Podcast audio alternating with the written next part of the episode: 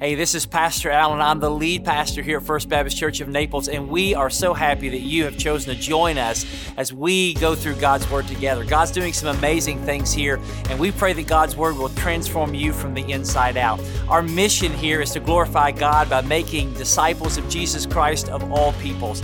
And our hope is, is that you are being a disciple that makes disciples. Now, if you don't have a church home, we would love for you to join us either in person or continuing online as we go into God's Word together every week. But if you are uh, a member of another church, we don't want this to be in any way, shape, form, or fashion a substitute uh, for you being connected to your local body. So our prayer is is that God uses His Word to change you and to change others. So we pray that God will use you and this message for His glory. Have a great day.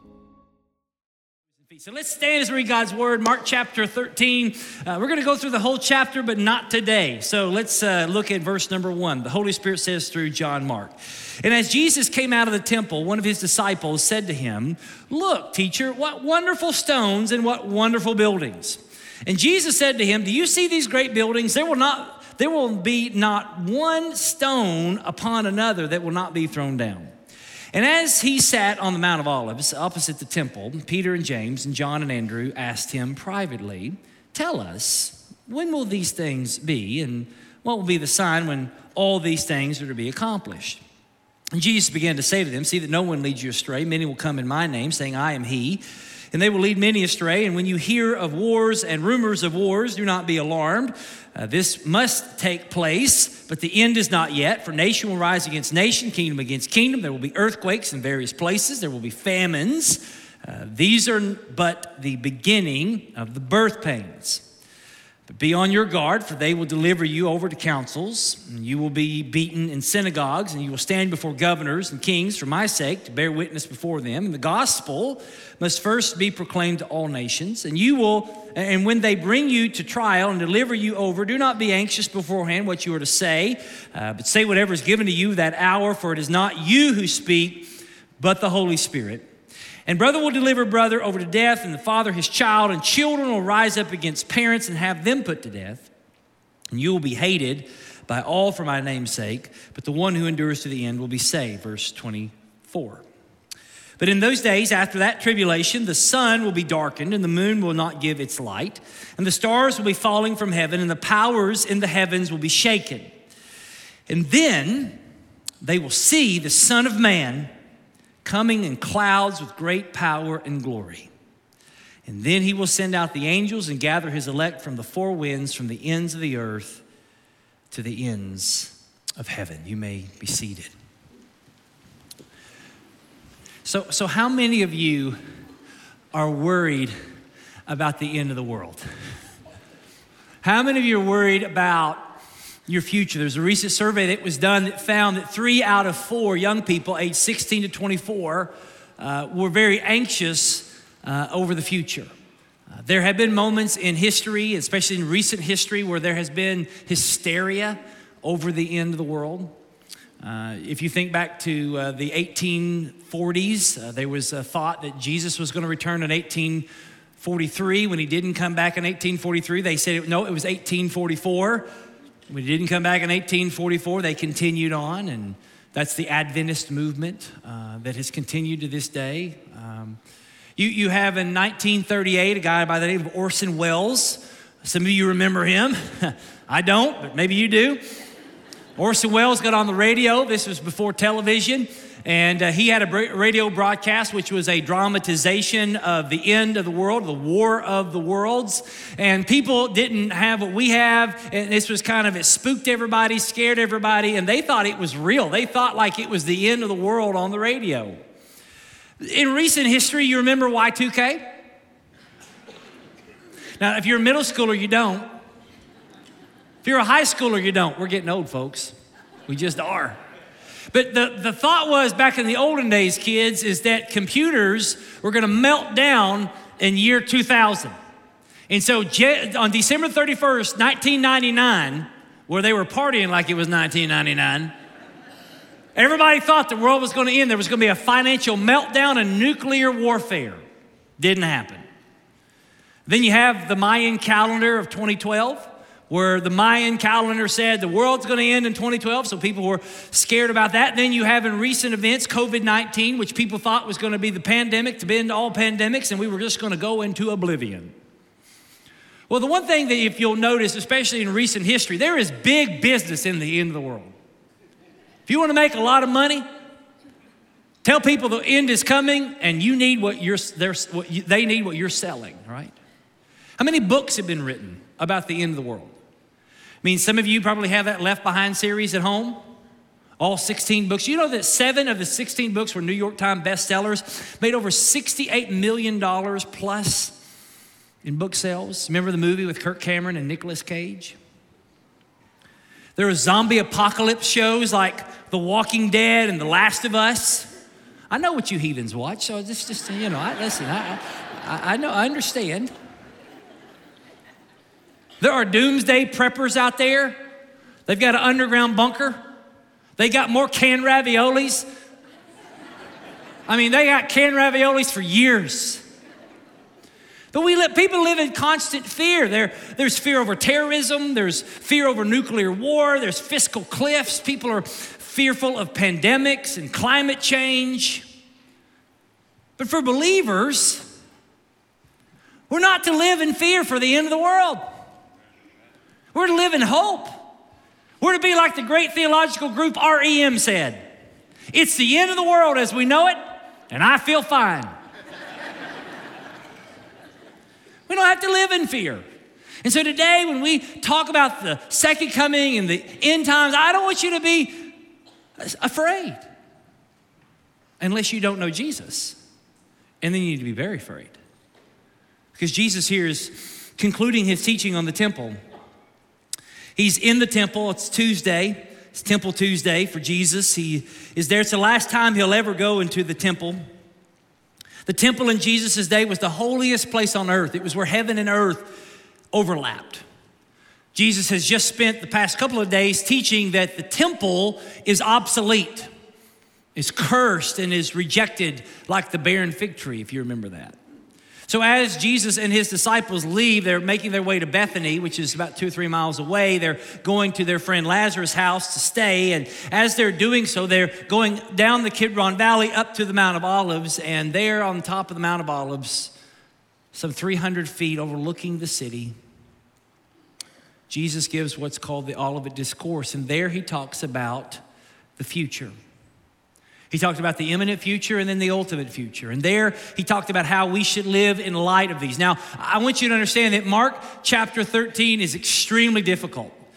Uh, one theologian, a guy by the name of William Lane, said that in the Gospel of Mark, there is no passage that's more problematic than chapter 13. So we get to do that tonight, today. Yay, us. And yay, me. And these passages are difficult. And some of you, maybe if you're new to church or you just kind of popped in today, you're gonna be like, what in the world's going on here? But let me just tell you something. Just because passages in the Bible are difficult does not mean they're unimportant. It does not mean they're irrelevant. As a matter of fact, I believe that these passages are extremely relevant to you and me. And so what we're going to learn is this is that on the Mount of Olives, Jesus is going to predict about the imminent destruction of the temple and the ultimate consummation of the age. And he's going to call believers to endure with hope. And so let's unpack this. I will not answer all your questions, and I may make some of you mad, so let's go. Number one, the imminent destruction of the temple. Now, this is going to be important. It's going to not maybe think you're, you maybe don't think it's going to be important, but it's going to be very important. So pay attention. He says in verses one and two that Jesus has come out, so they've left the temple. The disciples look at Jesus, wow, these are pretty awesome buildings. Like, have you ever been like in a huge downtown like New York City or LA and you look at the buildings, like, wow. And so they're saying, what beautiful stones, what beautiful buildings. And so Jesus, like, he understands that. And, and the, the temple was beautiful. I mean, the Herodian temple was twice as big as Solomon's temple. It was actually, it was one of the seven ancient wonders of the, of the, of the, of the world. I mean, it was huge. Josephus, who was the historian of that day, said that from a distance, Herod's temple looked like an, a snow clad mountain.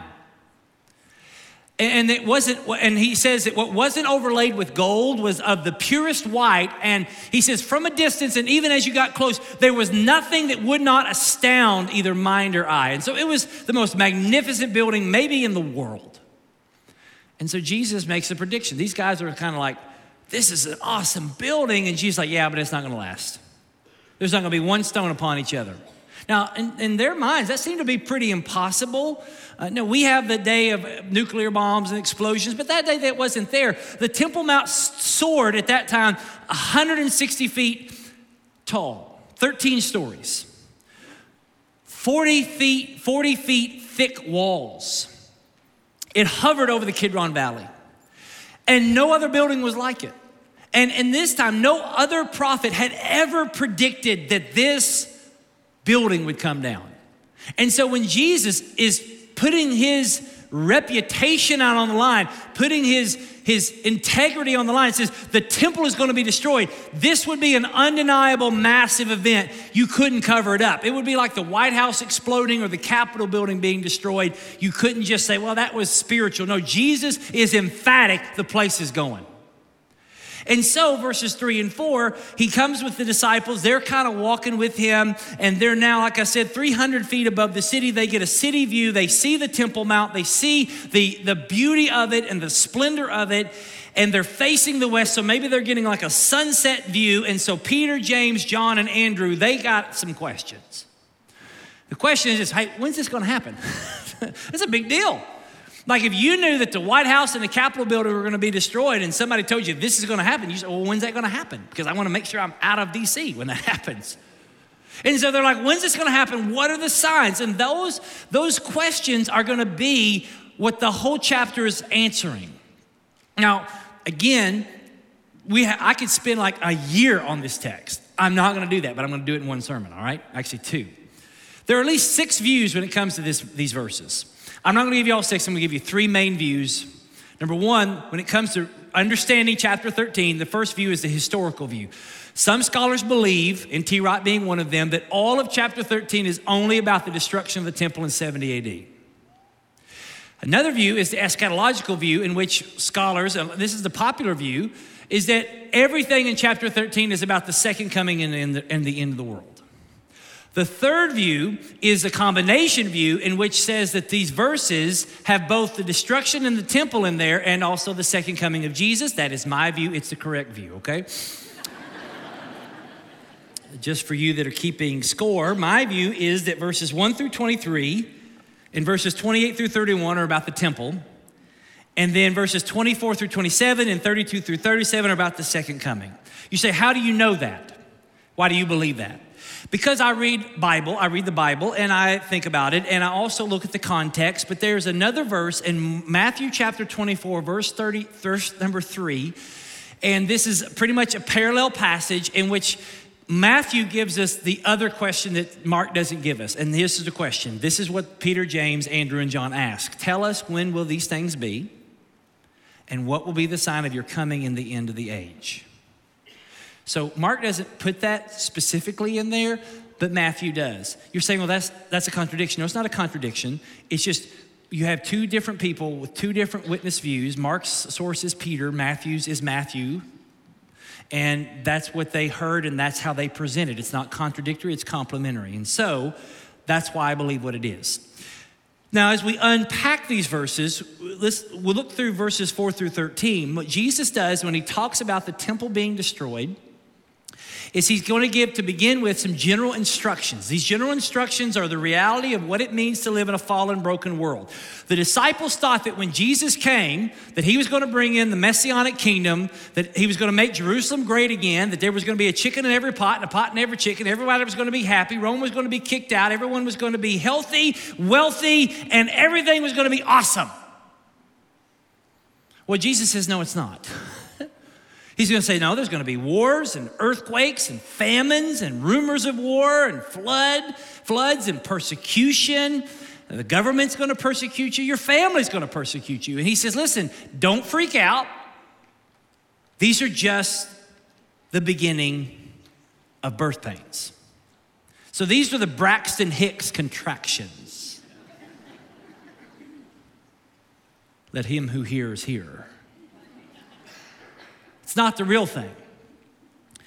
And so he's saying to his disciples already, history is not going out of control because I am fully in control, even though things don't, you don't think they are. And as Jesus, if you read verses 4 through 13, what Jesus is describing is the table of contents for the book of Acts. Everything that took place to the disciples took place from about 30 AD to 70 AD when the temple was destroyed. For that 40 year period, this is what Jesus is describing. From the resurrection of Jesus to the destruction of the temple, there were wars, there were floods, there were famines, there were earthquakes. Remember Pompeii uh, and the volcanic explosion? There were massive, horrific persecution. For that 40 year window, thousands upon thousands of Christians were killed. And the reason they were killed is because they said Jesus was Lord, not Caesar.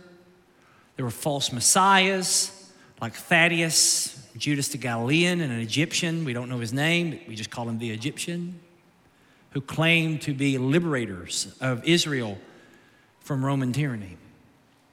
Jesus don't, don't fall for that. Don't be so preoccupied reading the newspaper that you think, oh, here it is, here it is. No, here's your real sign, verse 14. Verse 14 says, But when you see the abomination of desolation standing where it not ought to be, then let those who are in Judea flee to the mountains. That's verse 14. All the other stuff is Braxton Hicks. The real contractions is if you see something take place in the temple that shouldn't happen. Now, this happened before and the prophecy was in Daniel chapter 9, verse 27. Now, again, some of you are like, what are you talking about? Just stay with me. Where Daniel prophesied that there would be an abomination that leads to des- desecration or desolation. And that was an unmistakable event that would take place in the temple. And so we know, according to history, that in 168 BC, Antiochus Epiphanes a Roman ruler, entered into the temple in Jerusalem, built a pagan altar on God's altar, and sacrificed a pig. I mean, they had a pig roast in the temple, it was a barbecue. And that was so blasphemous, so sacrilegious, that everybody knew that that was bad. And so Jesus is in this moment saying, Hey, you remember Antiochus Epiphanes in 168 BC, you remember what he did in the temple? If you see something like that happening again, run. Don't pass go, don't collect $200, flee to the hills. And, and it would be, listen, in that day, what happened in the temple would be like in our day, what happened on September the 11th. It would be known. It would be a day of just complete uh, horror. And so Jesus says, when you see that sign, you need to run. And so, what happened is this is that in 66 AD, the Jewish wars began. Jesus died around 30 AD. 36 years later, the Jewish wars began. The Pax Romana ended. Rome started fighting, there was infighting. Fast forward to 70 AD, that a Roman general by the name of Titus is going to come into Jerusalem. He's going to do a five month siege. So, everything that Jesus describes in chapter 13, from verses 14 all the way to verse 23, is going to be described in that five month siege in which there would be horrific suffering in Israel in Jerusalem, there would be starvation, there would be, even be cannibalism. But before that took place in 70 AD, in 68 AD, something happened in the temple. And that is guys who were called Jewish zealots went into the temple, they weren't supposed to offered a sacrifice they weren't supposed to, and stood where they shouldn't have stood. And when that happened in 68 AD, everybody went bing, bing, bing, bing, bing, bing, bing, bing, bing. All the Christians. And so Eusebius, a fourth century church historian, said that in 68 and 69 AD, pretty much all the Christians left the city of Jerusalem and they went east to Jordan and they went to a town called Pella. And I've actually been there. And they established a church. And most Christians were not killed by the Romans in 70 AD because they listened to the words of Jesus. Now, why does that matter? Because Jesus says in verse 31 Heaven and earth will pass away, my word will not pass away. You can take it to the bank. And so Titus comes into the town, most of the Christians are gone. He enters into the temple, he offers a sacrifice. The soldiers worship Titus as emperor, and he burns the temple down. And as he's watching the temple burn, it was so hot the gold in the temple melted and it melted in the cracks of the stone. And so Titus says, We need to take that gold. And so he ordered every stone to be demolished so that no stone was on top of another stone. You think that's important? Jesus said to the disciples that this, what I'm telling you about the temple, is going to happen in your lifetime. That a generation will not pass. The disciples, when they hear this, are in their early 20s. 40 years later, they are in their early 60s, and Jesus' word was fulfilled in their lifetime. The destruction of the temple was the biggest event, and is still to this day the biggest event in Jewish history. Judaism from that moment changed forever. Priest, there is no priesthood, there's rabbis. There are no temple in Jerusalem, there are synagogues. There are no sacrifices in the temple, it's just working for justice. And most Jews to this day are secular. Because when the temple ended and was destroyed, it was as if the end of the world had happened for the Jewish people. That there was something else that they needed. And Jesus is telling us all this as a foreshadowing of what is ultimately to come. That the destruction of the temple in Jerusalem was a sneak preview of coming attractions. Now you say, Pastor, all right, information overload, too much information. Oh, I'm not giving you half. what do I do with this? Jesus put his reputation on the line, predicting something that no one else predicted and it happened. You can trust Jesus. You can trust the words of Jesus. You can trust the promises of Jesus.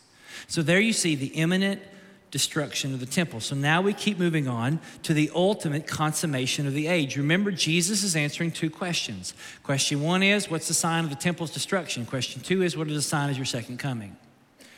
So he says in verse 24, this is where I think he talks about the second coming. He says, in those days after the tribulation. So he begins to describe what the tribulation will look like, what that's going to look like prior to his coming. That Jesus is going to use prophetic language. He's going to talk about the sun darkening, the moon disappearing, the stars falling, and the earth shaking. All of this is Old Testament prophetic language from Isaiah, Joel, and Zechariah.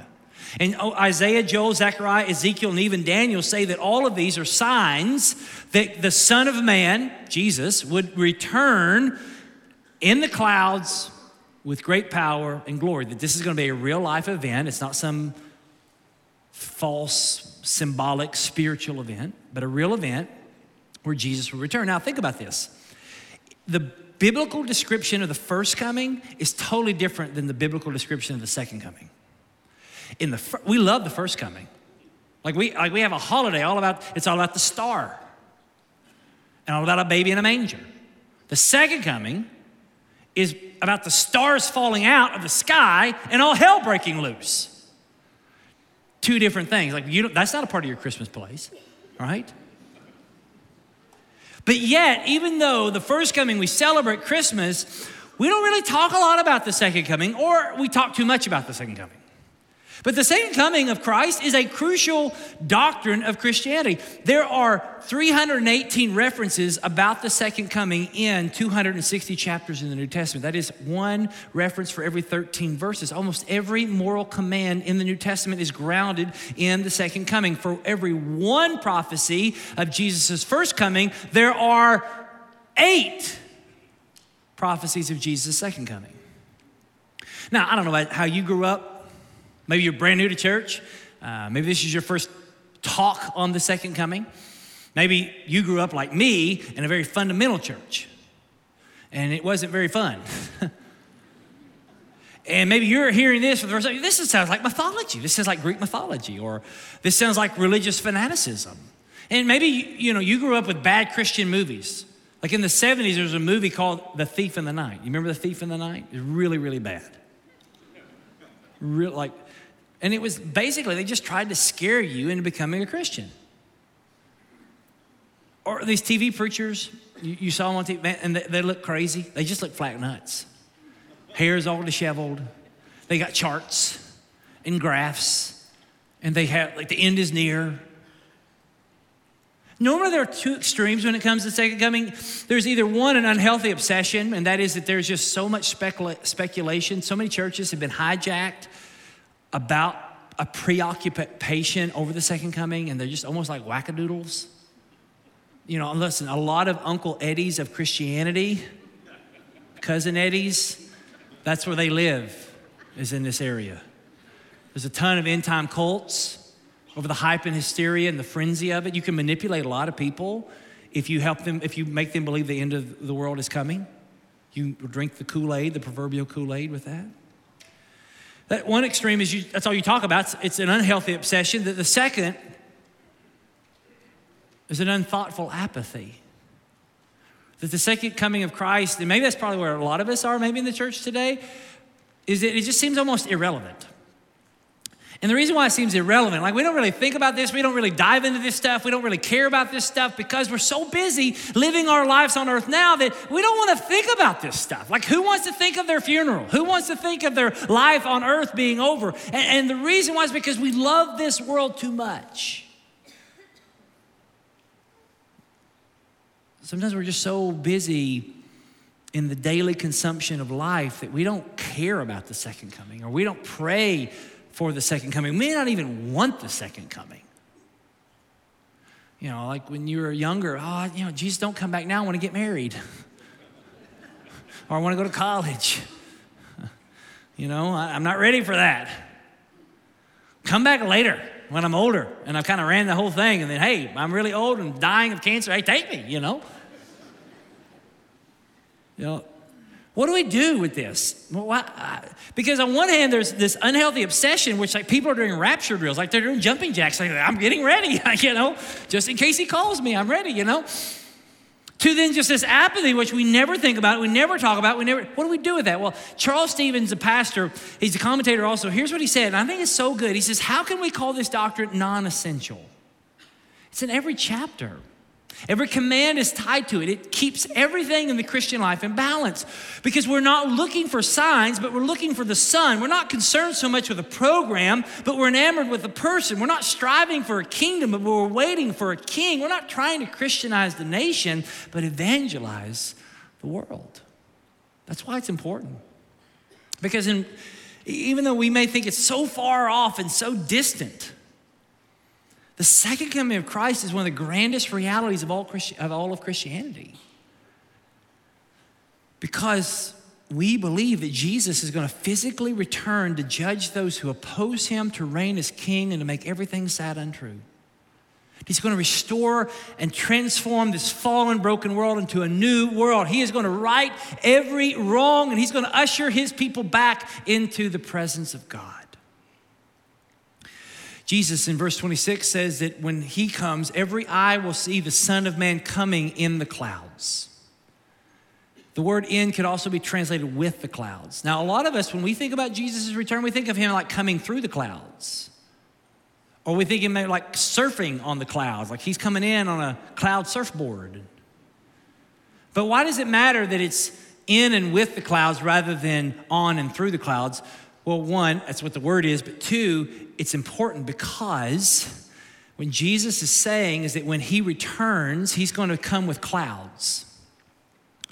Clouds in the Old Testament were symbols of the presence of God. When he comes, Jesus is saying he's going to come with the glory clouds to restore the presence of God with his people that he's going to be among his people and his people are going to be among him. And when Jesus returns, he is ushering in his people into his presence. Because in God's presence, there is no death. There's no disease or depression or despair or disaster. Everything you've ever longed for, everything you've ever wanted are wrapped up in His presence because the psalmist is in His presence is the fullness of joy. We were created by God, for God, and will only find true and lasting satisfa- satisfaction in God. And so the return of Christ is the return of everything we've ever wanted but didn't know we could have. It's a return of God's presence forever. Have you ever heard the song I Can Only Imagine? If you haven't, you've probably been living under a rock. It's a song by MercyMe. Bart Millard wrote it. He wrote it in 1999. He wrote it uh, in response to his dad, who he lost to pancreatic cancer. He and his dad had a really bad relationship. Maybe you've seen the movie, I can only imagine. Uh, and his dad returned into his life, and Bart Millard's dad, who had a rekindled relationship, died uh, when Bart was a freshman in college. And his grandmother said to Bart, he says, I can only imagine what what your dad is experiencing in heaven. And, and Bart Millard said that that song, or that words I can only imagine, just stuck in his head. He just couldn't get that word, those, those thoughts out of his head. And so he found comfort and hope in those words that, that he was imagining what it would be like to be in the presence of God forever. I can only imagine what it would be like, surrounded by his glory. What will my heart sing? Will I dance for you, Jesus? Or alone will I sing? All those thoughts come into your mind. And so, the reason why that song was such a well known, one of the best selling Christian songs of all time, played at many, many funerals, is because there's a longing for all of us to want to be in the presence of God. See, that's the hope of Christianity. See, hope is the absolute expectation of coming good based on the promises and character of God. It's our hope. See, we're not awaiting a politician to make everything right again. We're not looking for an economy and an economic boom to restore prosperity. We're, we're not hoping for a moral movement to make everyone sane again. We are awaiting a king to return to bring us back into the presence of God forever. And Jesus, in these verses, is promising that pain and suffering that we know as normal in this broken world, it will not last forever. And therefore, the call of the message today is this is to endure. He says in verse 13, the one who endures to the end will be saved. It's, there are 17 commands in chapter 13, and there are many things that we'll look at next week, but one here is that we are to endure. Endure the pain, endure the suffering, endure the hurt and the heartache of this world, but do so with faith to not quit or freak out, but keep showing up, keep running the race. Don't stand back, but stand up. Keep sharing Jesus, keep sharing the gospel, keep loving people, endure to the end.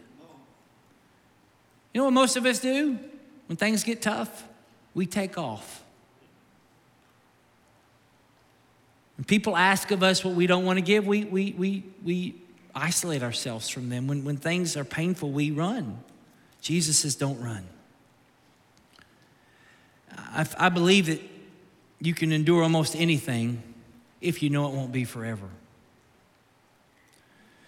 I don't know what television shows your family watches or not, and I'm not going to judge you too much uh, about that.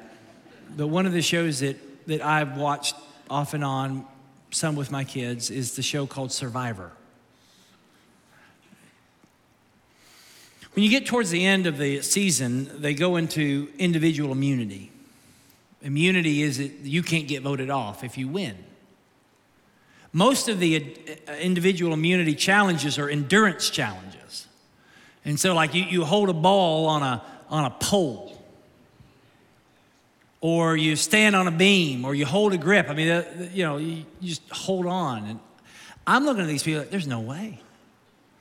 Like, something's happened in my shoulders. I can't do this very long without it hurting. Anybody else like that? It stinks getting old. It just does.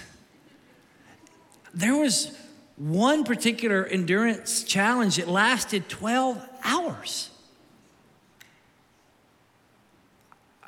12 seconds here, okay? but, but Jeff Probst, who's the host, he said something, I wrote it down because listen, I'm always looking for stories. That's why some people are scared to hang out with me. afraid I'm gonna be a sermon illustration. I'll change your name, all right? Maybe I will. Here's what he says. He says the key to endurance challenges is to stay focused. If you take your mind off the goal, you'll give up too easily. See, we can endure anything if we just keep our eyes on the goal, and the goal is Jesus. Is not heaven, it's not streets of gold or gates of pearl, it's not even being reunited with family members. The goal is Jesus. That's the goal.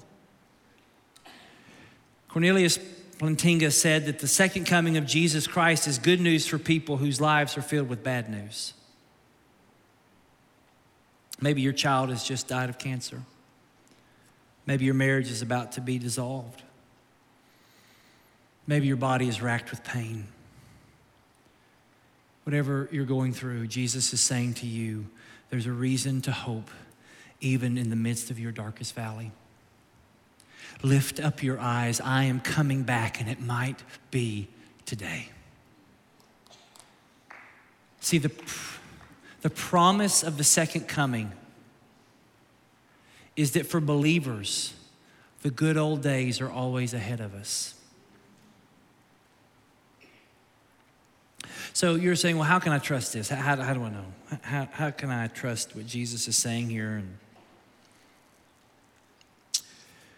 Well, here's how you trust. Look, everything Jesus has predicted to this point has come true. Think about that. He predicted the temple, no one else predicted that. With almost, um, well, not almost, with uncanny specificity. He even said pretty much when it would happen. He predicted that. That's a big prediction, and he, and he was right. It's historical fact. But there's a second prediction Jesus made, and it's also about a temple, but a different kind of temple. He made this prediction. This is in John chapter 2. He says, Destroy this temple, in three days I will rise it up.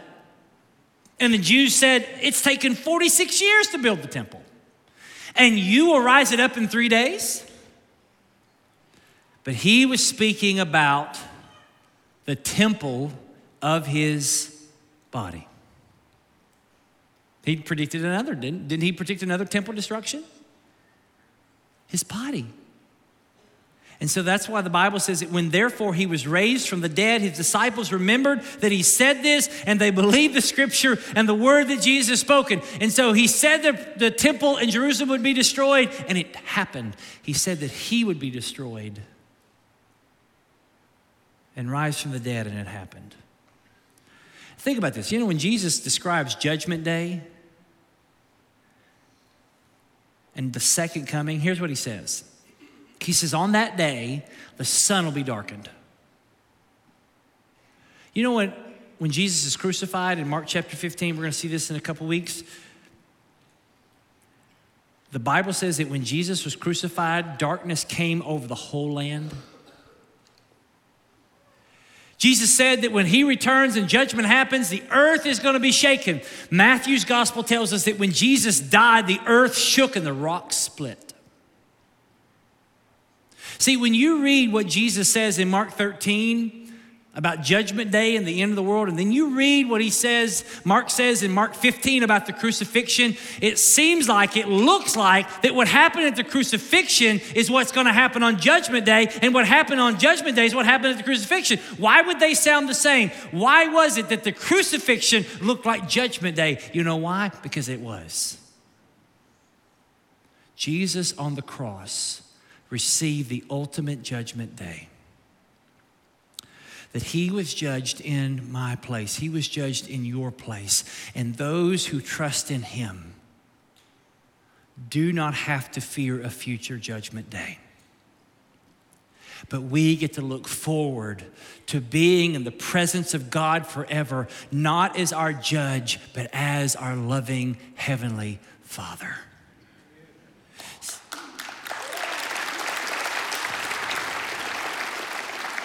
Jesus faced the judge so you and I don't have to. And he took the fear of the second coming and the end of the world away from us. And he gives us the ability to endure with hope because he is our living hope. So I don't know what you're going through, I don't know how bad it is. Jesus says it's just birth pains. Joy is coming in the morning. Keep your eyes on Jesus. He will not last forever. Weeping may endure for the night, joy comes in the morning. And if you're here and you don't know Jesus as Savior, then when He returns, you're going to see Him as judge. If you've never trusted Him as your Savior, then when He returns, you better run. But even if you run, you can't hide. But I don't know about you, but I don't want to face Him as a judge. I want to surrender to Him as my Savior.